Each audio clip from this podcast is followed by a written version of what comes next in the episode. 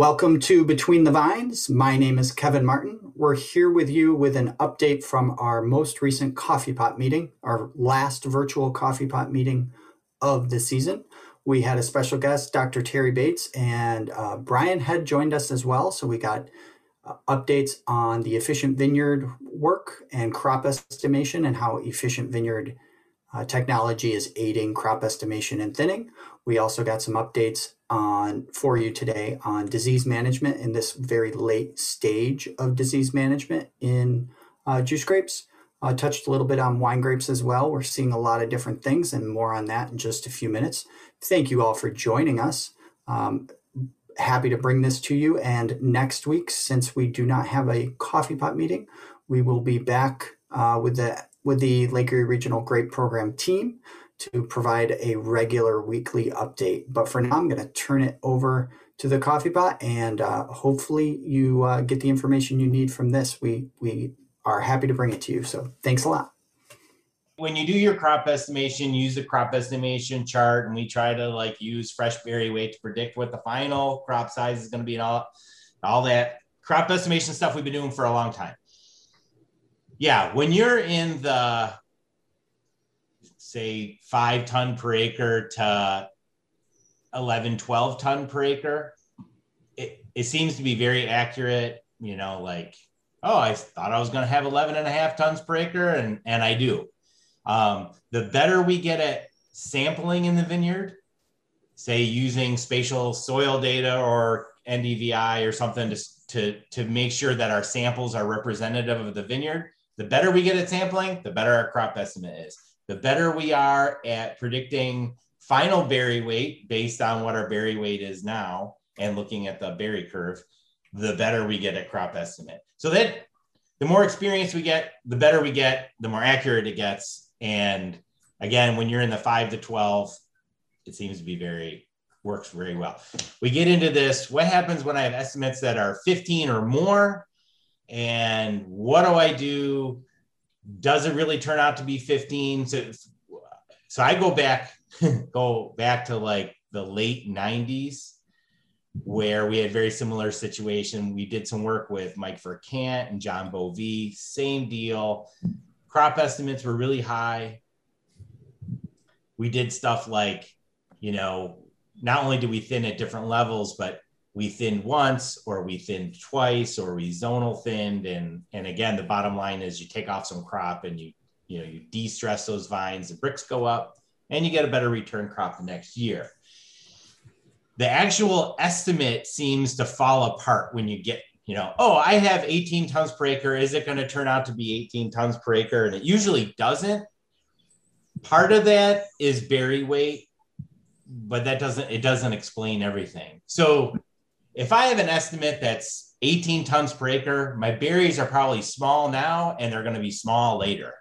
If I have 18 tons per acre and the berries are big now, the berries are probably going to be big later. That the berry growth curve thing seems to hold steady because it, it kind of has a lot more to do with like cell division prior to bloom. I mean, there's other physiology stuff going on. Um, so it's not all berry weight. I think what happens is if I'm hanging 18 tons per acre, the vine is stressed out. So it's nutrient stressed, it's water stressed, it's it knows it's hanging. I mean, there's physiology things going on. You have all those berries developing and all those seeds developing. And so there's a hormone balance that's going on in the vine as well. So I think you get some natural shelling that happens when your crop size is that big. The, yeah. So think about it. think about it from the not from a commercial standpoint, but just from the uh, the biology of the adaptive uh, nature of the vine. Right. So Concords are native to this area. They're native to native to Northeast um, North America, and you know it knows it gets so many growing degree days, you know, so many, we have 180 frost free days, you know, sunlight. It's built for this environment. So if it knows it can't ripen that crop, if there's probably some some physiological uh, adaptations that, oh, I have 18 tons per acre here, I'm going to drop some fruit myself. um, so I think that kind of happens over the course of the season. So it's like, why don't I see all this fruit on the ground? Because I think the fruit falls and it dries up. And so what you think is 18 ends up being 15. Having said that, 15 is probably still too much. So what do you? I mean, I think the big picture is, holy crap! I have 18 tons acre. What do I do about it? And you you out there with your machine, you shake the vines a little. Don't beat them up you're probably going to take off two tons per acre. That's probably going to turn into four tons per acre. And then you're going to be, you're going to do yourself some good. I just had this conversation with a grower yesterday. It's like, how do I do this? I'm like, you don't have to shake them very hard to get fruit to fall off at this point. They're so, 75% of their final weight and it's a lot of fruit. You just kind of grab that vine, you know, with your harvester and shake it. So, so the bottom line is you've got that big crops that you're 16 or whatever, you have to go out at least and thin. I mean, you have to thin. I mean, if yeah. you're getting those numbers, what about if guys, would you suggest maybe thinning twice? Or would that beat the vines up too much or the second time you don't get that much off? I mean, would you would you go as far as saying thin twice? Uh, saying my internet connection is unstable. So if I drop, uh, so we've done that and it didn't matter. So say we were trying to take off four tons per acre and we either did it in one pass or we tried to take off two tons per acre and we came back a week later and tried to take off another two. It really didn't matter. Uh, my suggestion is again, if your crop is that big, set your harvester up. Don't slap at the, the canopy. That's the old Chisholm Ryders slap the canopy. That's no good. So set up, you know, your harvester where it shakes the canopy, grip it and shake it, and it and you don't you can use low rates at this point, right? We get into canopy damage when you're shaking the bloody heck out of the vines. So there's a lot of mass. You don't have to shake it very much to get that mass to come off. Um, so, so again, yeah, shake some off. I do it once. We're getting late in the game. And, and, again, the berries are 75% of their final weight. So there's again, there's more mass out there. You don't have to shake them that hard and beat the canopy up to get some to come off. Terry, I, I had a, just a quick question about using stylet oil. Do you think it's too late at this point? Uh, you know, thinking of the physiology of the vine and how it might shut down photosynthesis and that, that's a question for you, not a question for me.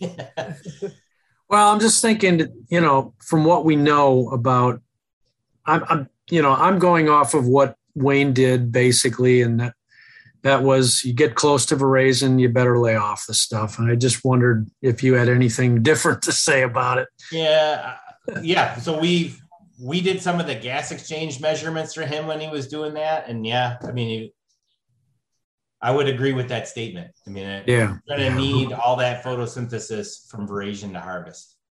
I just needed confirmation on that. Yeah, yeah, it's you know you're spraying oil on the leaves, mm-hmm. and that's plugging up the stomates, which are doing all the gas exchange, and you know it's like having the air intake on your car, and you suddenly plug it up with a bunch of dust. It's your engine's not going to run very well.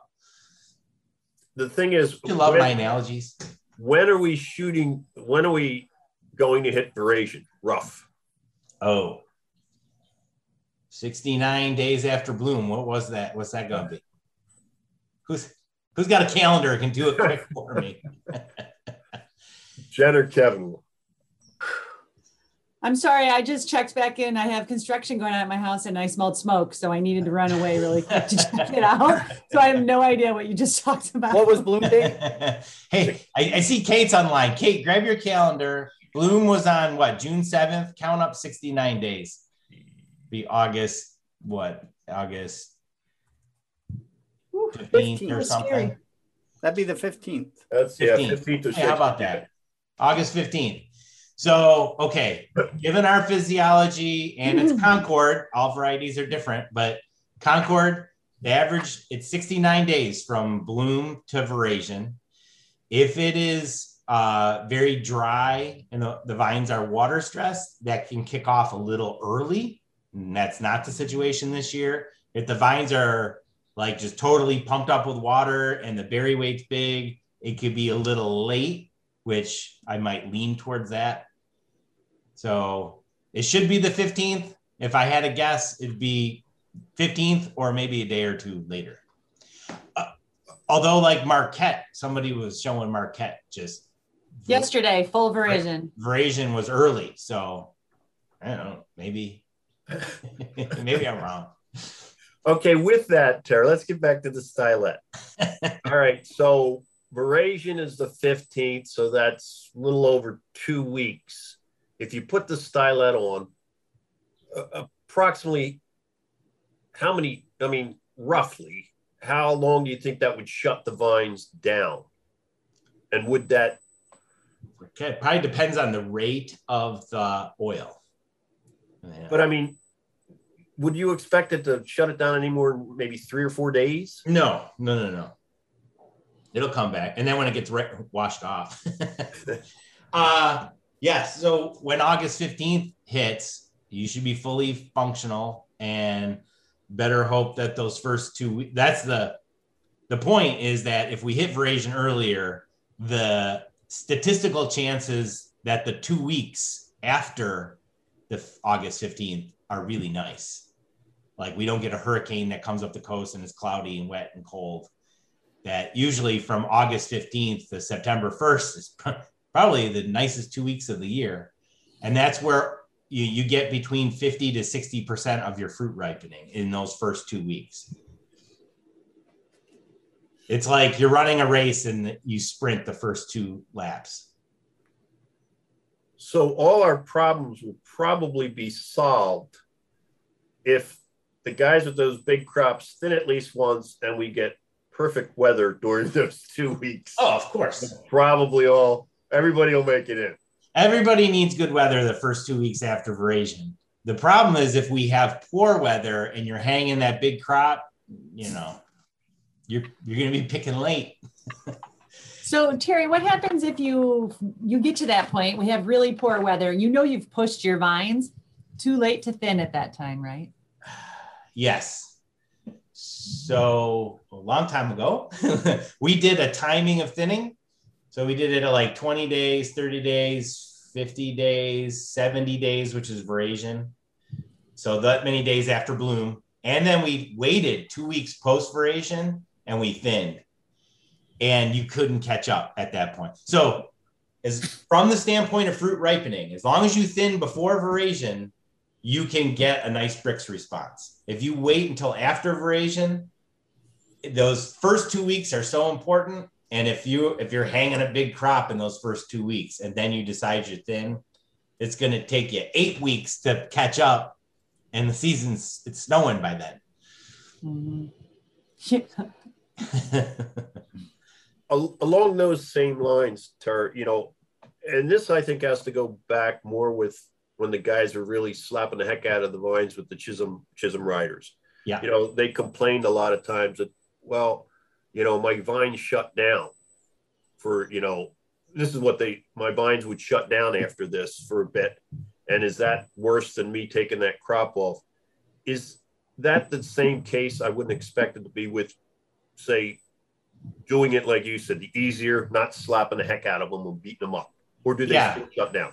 Okay, so yeah, we looked at that too, and uh, and it was with a Chisholm Ryder, but it was where the the they were whatever synchronous, not asynchronous uh, setup. So we actually measured gas exchange like on a leaf and measuring, just doing full 100% photosynthesis.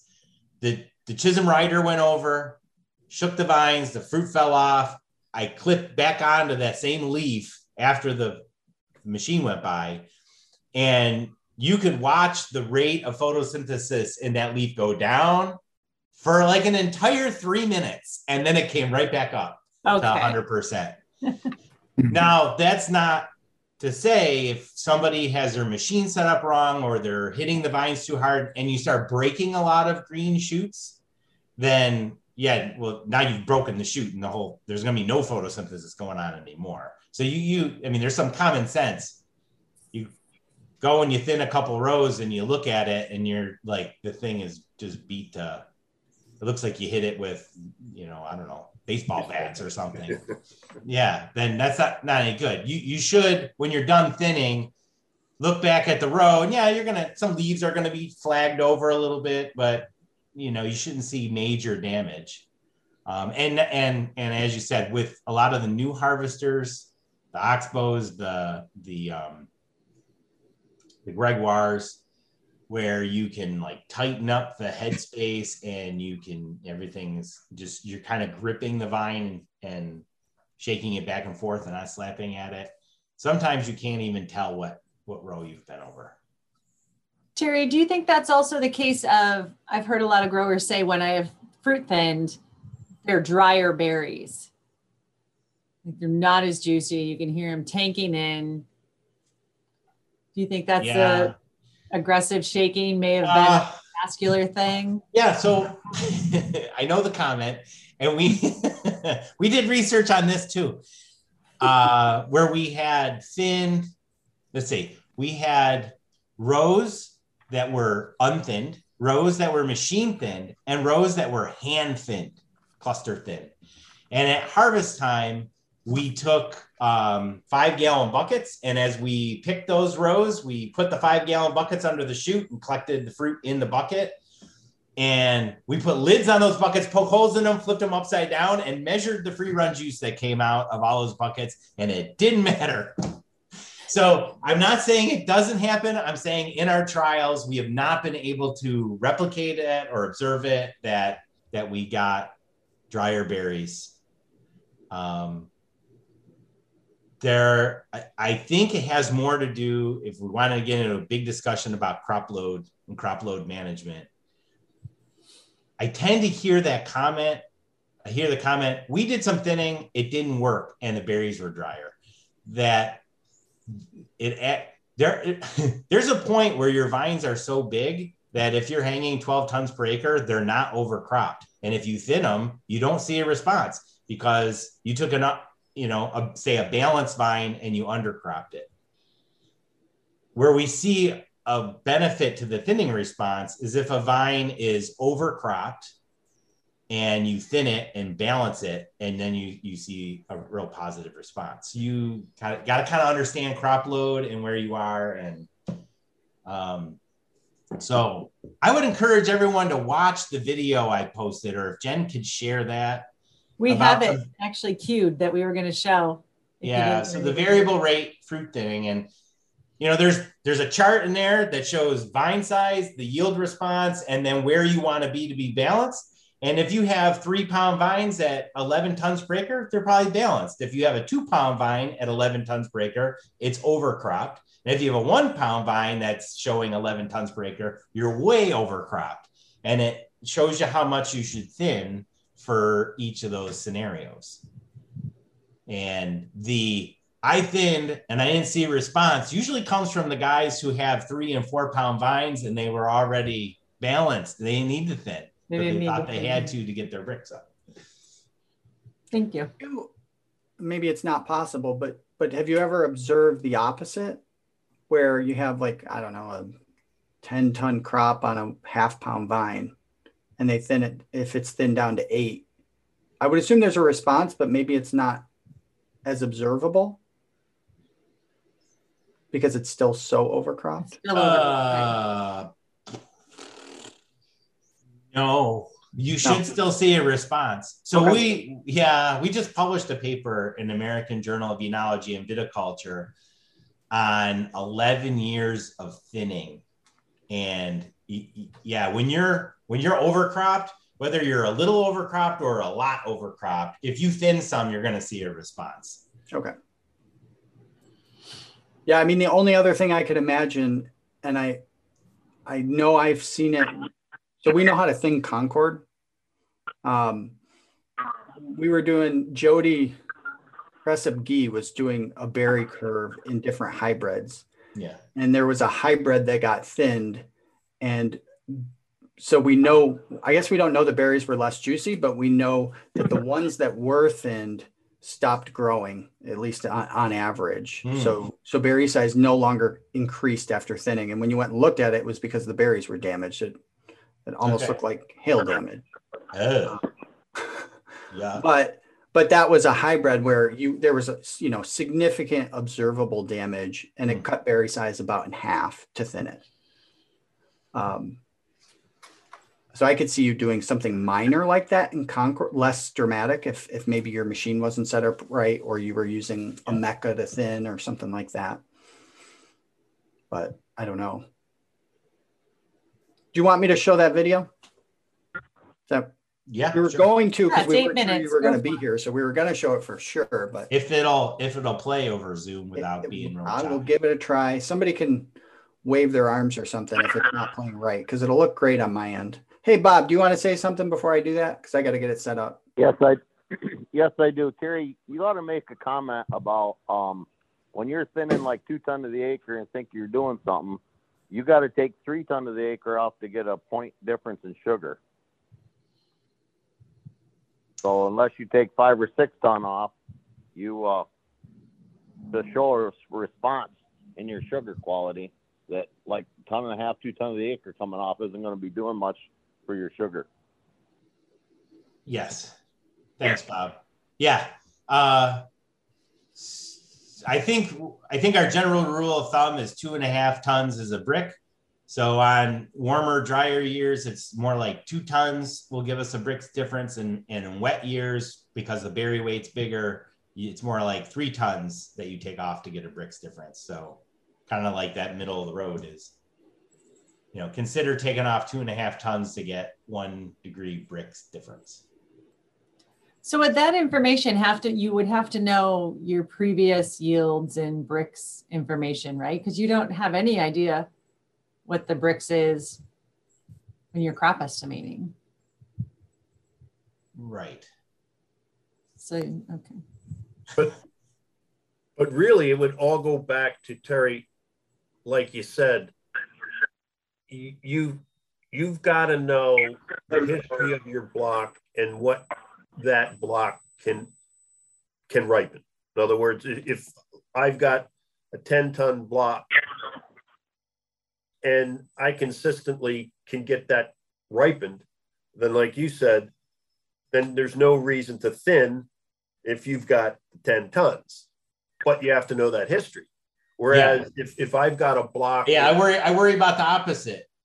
If I have a, a vineyard that's a little weak and I know, yeah, you know, it's running about five tons per acre, and if I run it at eight, it hurts it for like two, three years. Well, this year it's got 11. I think I'm going to let it ride. Well, don't expect anything good to happen when you do that.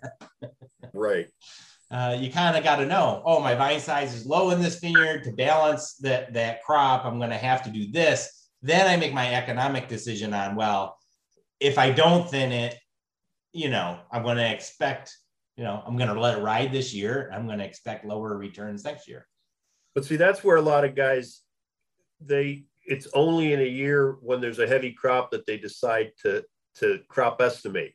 And, Mm, Yeah. and then, you know, they don't really know the history of that block and how much they can ripen a lot of times. So Yeah. that's, so every year they should at least be estimating. Yeah. That's why I stand up at the winter conference every year and I say, crop estimate. I don't care if you thin or not. I don't care if you prune or not. I really don't care. But you know, help yourself out and at least know what your crop estimate is. And maybe, you know, follow some of the stuff that we're doing with spatial data to make your crop estimate better so you have a history of that vineyard. And whether you make that decision or not based on your economics is is up to you.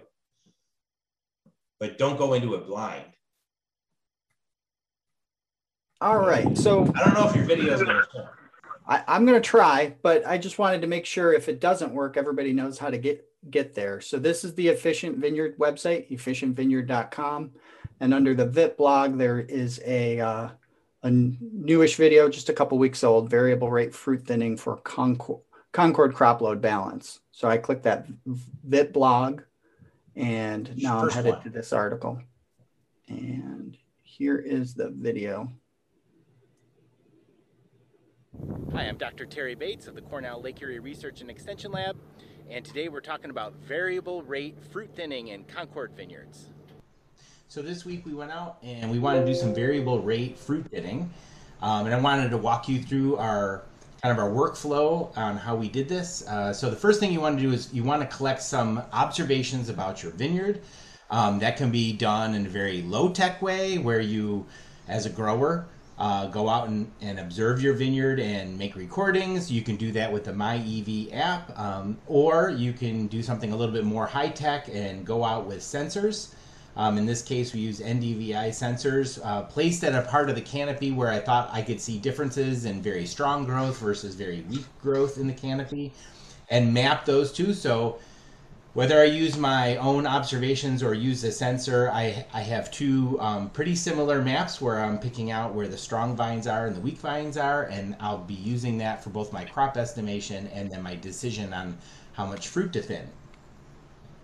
So in one of the blocks that we have where we wanted to do the variable rate fruit thinning is the Martin East block. And when you go out and make some observations, you see that in the red zone, we have very small vines. And so for, for sake of argument, I'm going to say they're one pound vines. I won't know for sure until the end of the season when we collect pruning weights, but they look pretty small. So I would say they're one pound vines in the green area.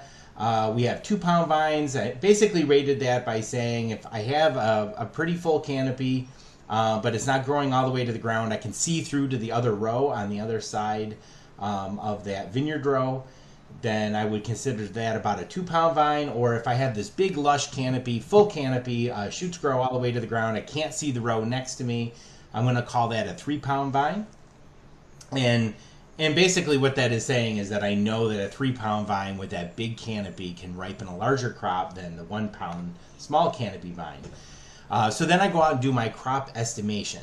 Uh, and really, there's to me, there's two components to this. One is you want to get the best possible sample. And again, we do that by stratifying our samples based on some other observation about vine health or soil type um, that's in that vineyard. So I stratify those samples. And then I use the Concord Fresh Berry Curve to predict where I am right now with crop size and what it's going to be at harvest time. So then I can predict out what my final crop size is going to be.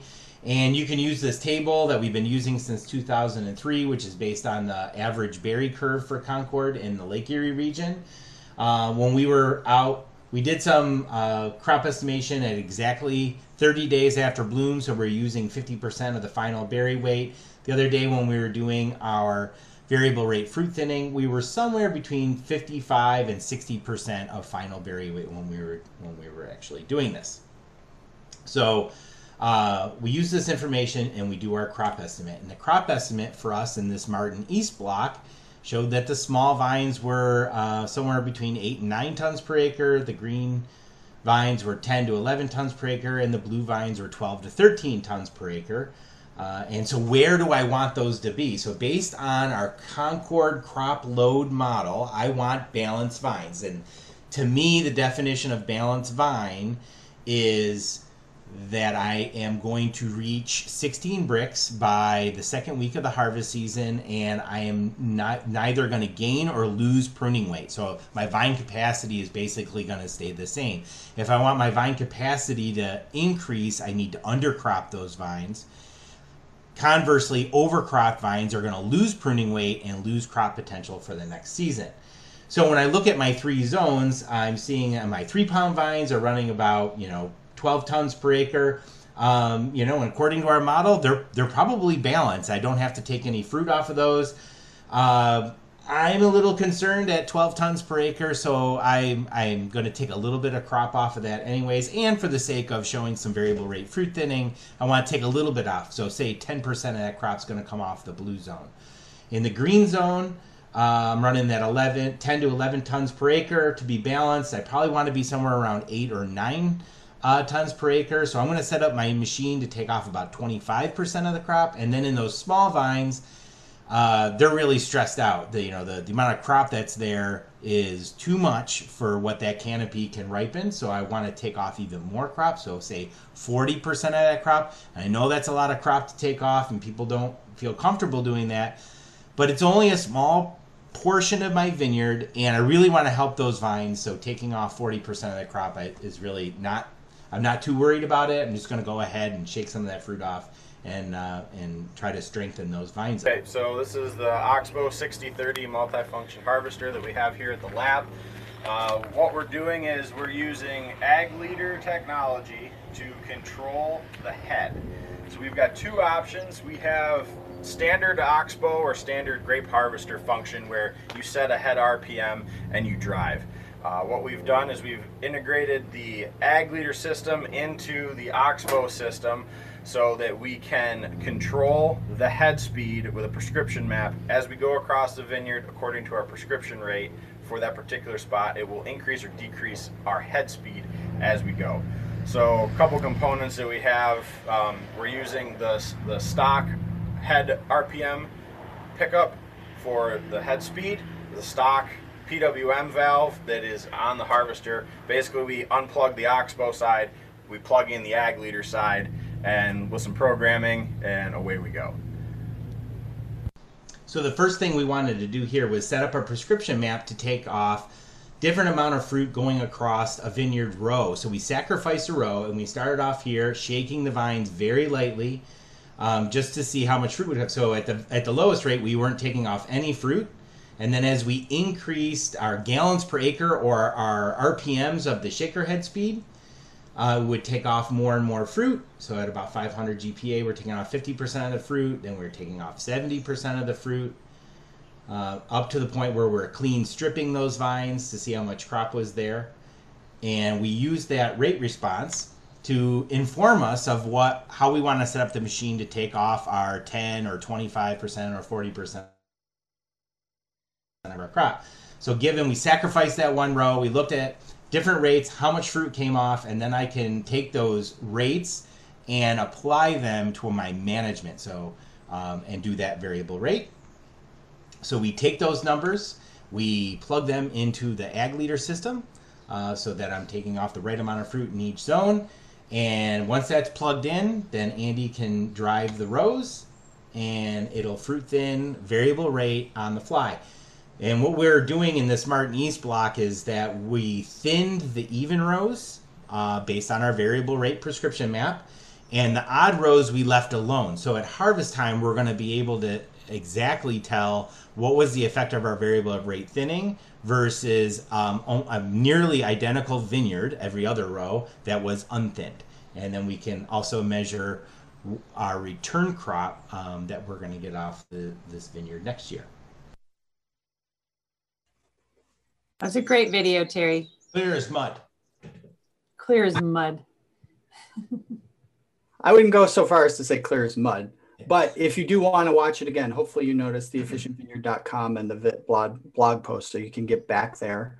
And there's some other posts there as well. So um, so that will be there for the good of all time. And uh, there's a there's a fairly good chance we use these uh, coffee pot meetings as our podcast. So you'll see it um, in in the middle of this podcast as well, both in the audio version and your and your smart device, or um, uh, we also post the video on our website lergp.com. So it'll be all over the place.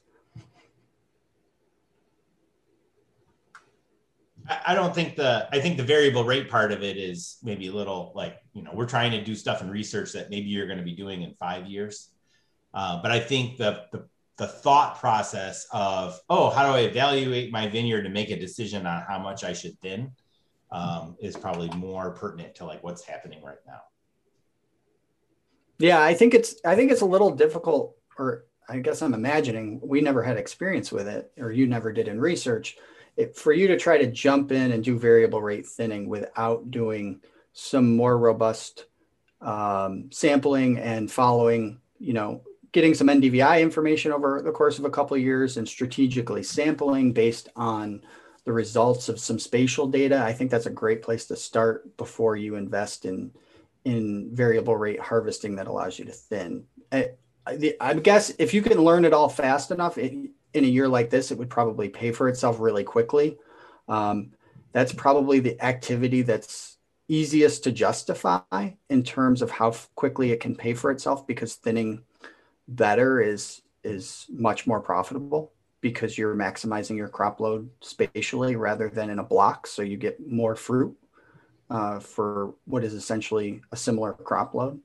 Um, so in that sense, it's great to jump in fast, but if you screw that up, then obviously uh, you don't gain anything. So, so the best way to learn, I think, is to to start with some of the sampling processes. I mean, I think that example, you know, we had our red, green, and blue zone. I mean, for right now, a lot of growers can think about those as individual vineyard blocks. I mean, Bob Betts has probably got the most experience with it by saying, "Oh, this is a strong block. I don't don't need to thin it as much. Here's a weak block, and I, I need to turn up my machine to take more off." We're just trying to kind of do it all automatically.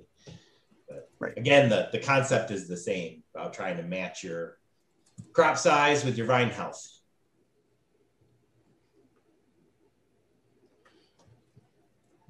And just suggest going out there and trying a strip just to see how much you're taking off.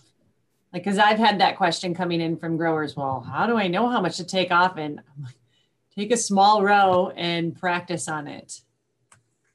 What would you suggest? I'll let if Bob Betts will jump back on the line. I Bob's the one who said to me that you should do a little bit of thinning every year just so you gain experience with it, even if you, you need it or you don't need it. It's just so that you don't get you don't get caught with your pants down on a year when you do need it then. Exactly, Terry. Does anybody have any? Um, we haven't heard a lot from you guys, so if you guys have any questions or stuff you've observed in your vineyard, um, please feel free to unmute. Let us know. We can have a discussion about it, maybe. Um, it, it does seem like there's a lot of variability going around in terms of hail damage here and giant crops over there. So, um, anything you guys are concerned about? I know it's cover crop season. It's time to be planting.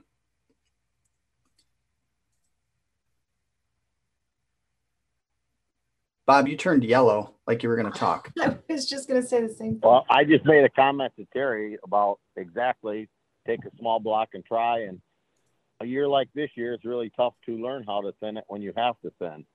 That's like you guys have been preaching for a month now about um, crop estimation and getting your feet wet in it.